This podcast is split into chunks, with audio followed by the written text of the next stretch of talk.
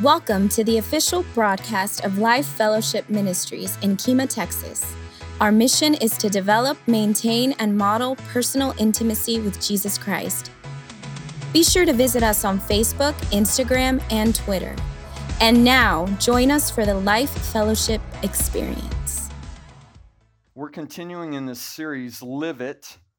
And if you've been coming here very long, you know that live it is a catchphrase that we use. And what that really means is let's live what we say we believe as Christians. Let's live that out. I want to shout it out loud. I want to live it out loud.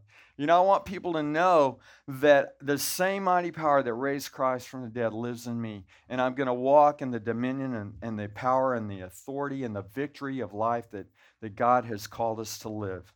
Uh, we're going to be going to James chapter 1, verses 1 through 8, and Hebrews chapter 4. And this series is centered around becoming spiritually mature. The last series was about the Word of God, and this series is about us growing up and becoming mature believers. And how do we do that? And the core scripture for this series is found in James 1:22. It says, "Don't just listen to God's word. You must do what it says, otherwise, you're only fooling yourselves. And, and we read in the Word of God that there are promises, there are uh, uh, commitments that God has made to us that we can walk in the power and the authority. So don't just listen to God's Word, but live it out, I think is what James would have us, have us understand. A little background on James James was written back in approximately 49 AD and he was writing to the first century first century Jewish Christians that were living in uh, non-Jewish areas. They were living amongst Gentiles, non-Jews.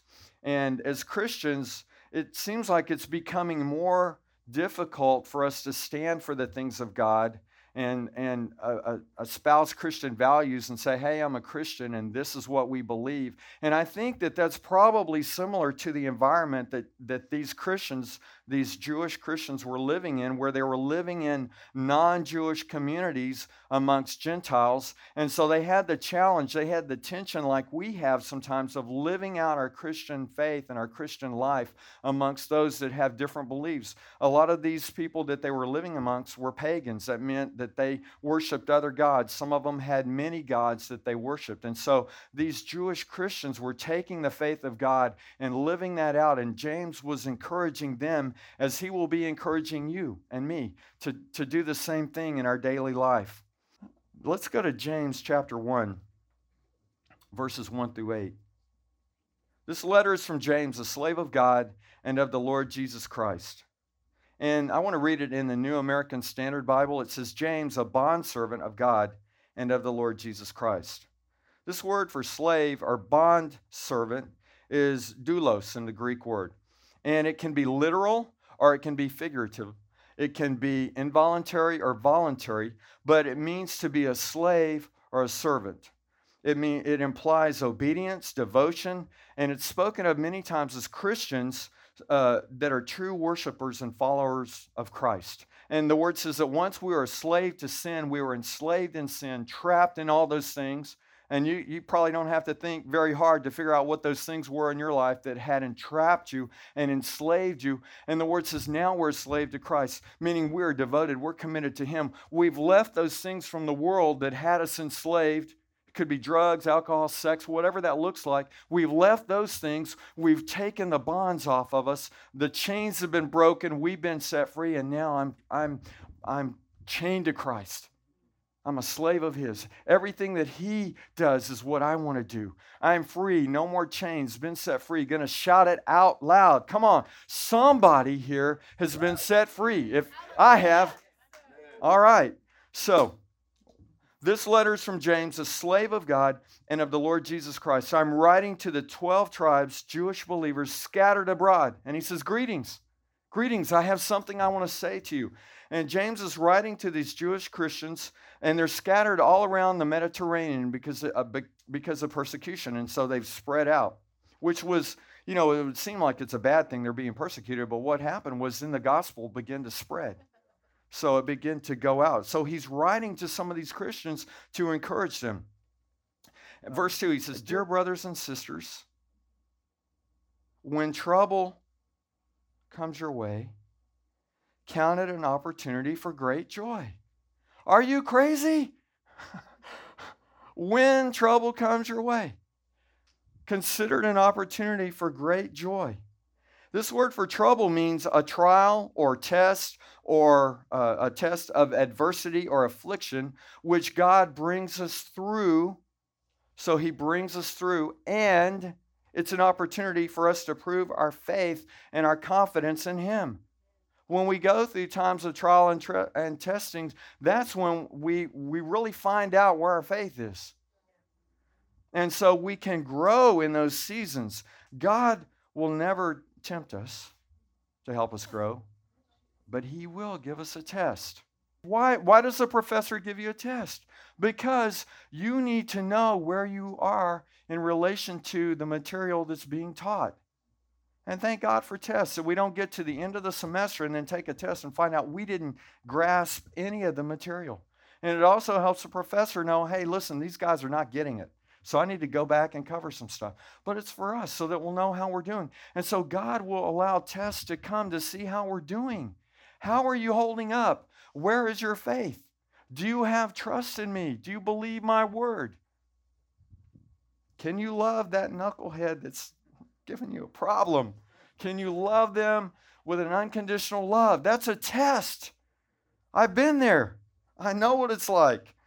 Dear brothers and sisters, when, when, it doesn't say if, when trouble comes your way, consider it an opportunity for great joy. God wants his children to grow up and mature. God wants us to grow up and mature. And this is what James is talking about here. Most of us will avoid pain at almost any cost.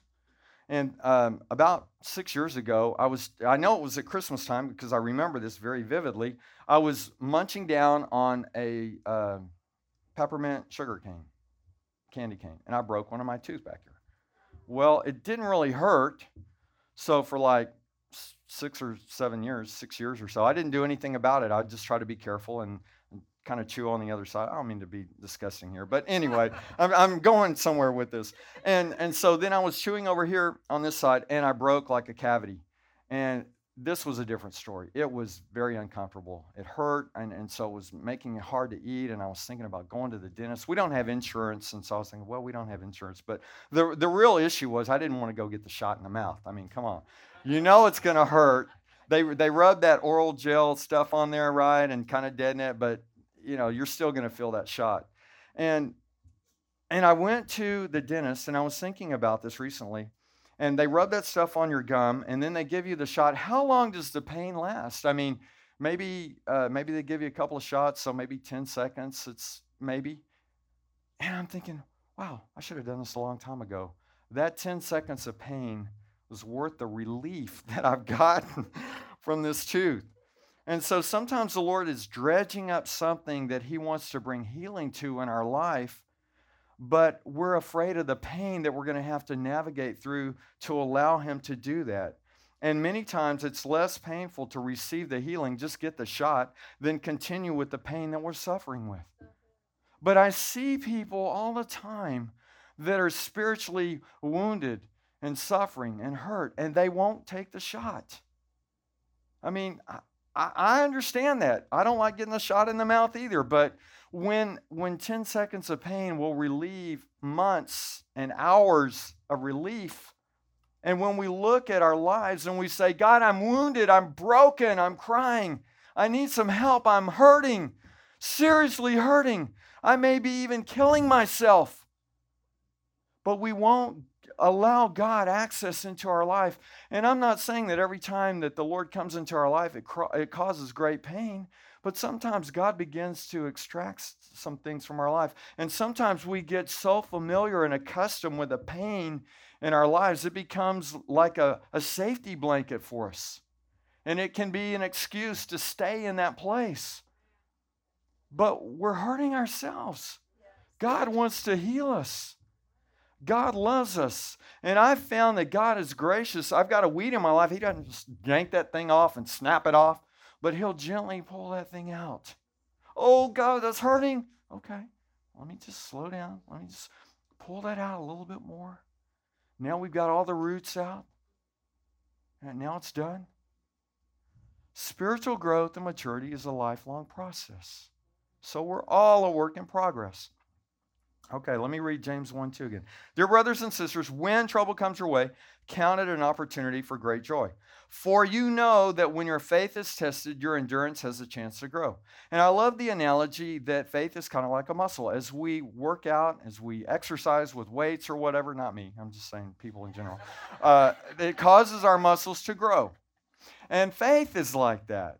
Now, Chris could tell us a little bit about lifting weights, but, uh, but we won't go there. We'll just keep moving on.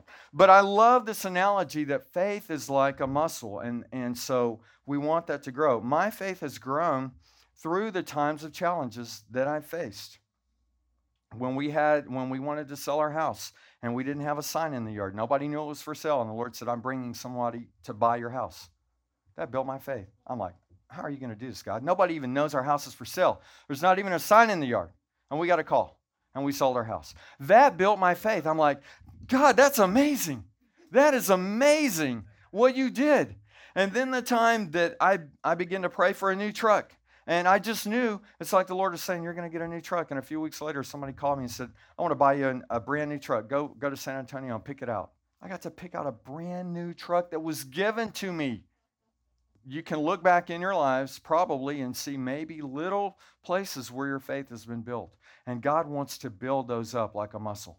All right. James 1 3. For you know that when your faith is tested, your endurance has a chance to grow.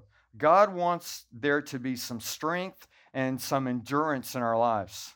He wants us to be strong. He wants to exercise, he wants us to exercise faith and trust in him. Let's go to 1 Corinthians 16, 13, and 14. It says, Be on guard, stand firm in the faith, be courageous, be strong. So God gives us strength to stand firm in our faith. We don't have to waver. We don't have to worry about what somebody else is going to say. We can stand firm in our faith. We can be courageous. We can have courage. That means to have courage. We can be strong in the Lord. Do you realize the same mighty power that raised Christ from the dead lives in you? That should give us some confidence of the strength and the power that resides within us. Be on guard, stand firm in the faith, be courageous, be strong, and do everything with love. That's the key. That is the glue that holds everything together. Let's go back to James 1 3. For you know that when your faith is tested, your endurance has a chance to grow. Verse 4. So let it grow, for when your endurance is fully developed, you will be perfect and complete, needing nothing. And this Greek word for perfect is teleios. And what it means is complete in all of its parts. It means full grown. It means mature. It means having the completeness of Christ like character in us. So that word perfect doesn't mean without blemish, it means accomplishing what it was designed to do. So your car is perfect. And maybe it looks like it's been through the fire, but it gets you from point A to point B, right? So it's doing what it's designed. Now there are some probably some nicer cars maybe that will do the same thing. But my point is, uh, perfect doesn't mean without blemish. What it means is it's does it's doing what it was designed to do. So spiritual growth and maturity is a lifelong process. As our endurance grows and develops, we continue through the process to greater maturity. We go through stages. And, and so, like when the Lord sold our house, for us, brought somebody to buy our house. That was a that was a, a major step of faith for me. But there was a foundation then that was laid that he continued to build on. And, and so this, this whole faith walk is a, a, a, growth process, and, and we go through stages. Consider that, have you ever seen one of those uh, Pirates telescopes? And, and they kind of go out, you know, they fold out.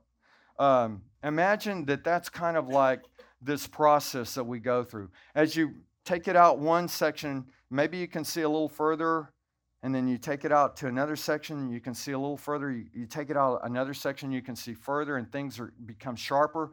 The images become clearer. And so that's kind of like this faith walk.